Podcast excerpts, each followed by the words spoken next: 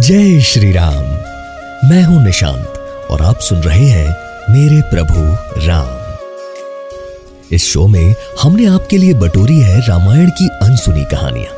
इस महागाथा के कई रूप हैं और ऐसे ढेर सारे किस्से हैं जो शायद आपने अपनी दादी नानी से भी नहीं सुने होंगे।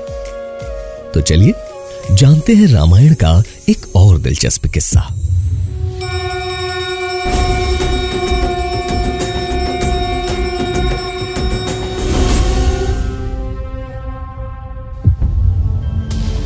प्रकृति का नियम है कि पृथ्वी पर आए हर जीव को यहाँ से जाना होगा।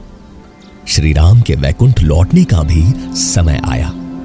लेकिन यमराज ने कहा कि उन्हें अयोध्या आने से डर लग रहा है। क्योंकि राम के परम भक्त हनुमान जी उन्हें ले जाने ही नहीं देंगे। और बजरंग बली के बल से तो तीनों लोग कांपते थे, खुद यमराज भी।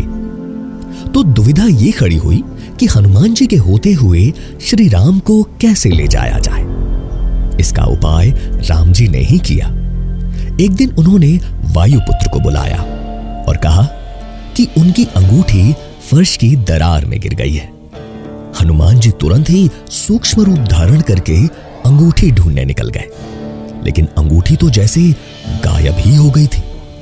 दरार में घुसते ही बजरंग बली को लगा, जैसे वो एक गहरी सुरंग में नीचे नीचे जा रहे थे।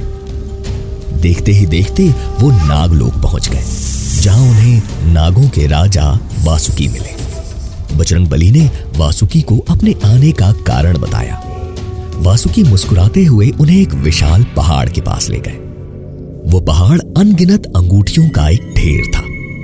उसे देखकर बजरंग बली चौंक गए, क्योंकि हर अंगूठी पर राम लिखा था। तो असली वाली कौन सी थी? तब वासुकी ने उन्हें काल चक्र के बारे में बताया। वासुकी ने कहा कि ये सारी अंगूठियाँ श्री राम की ही हैं और हनुमान जी, ये कोई पहली बार वहाँ नहीं आ रहे थे। समय का चक्र गोल घूमता है और हर त्रेता युग में राम अंगूठी गिराते हैं। जब हनुमान जी उसे ढूँढने निकलते हैं, तब पृथ्वी लोक से राम चले जाते हैं। काल का चक्र यूँ ही घूमता रहता है और सृष्टि का सृजन और विनाश का खेल यूँ ही चलता रहता है।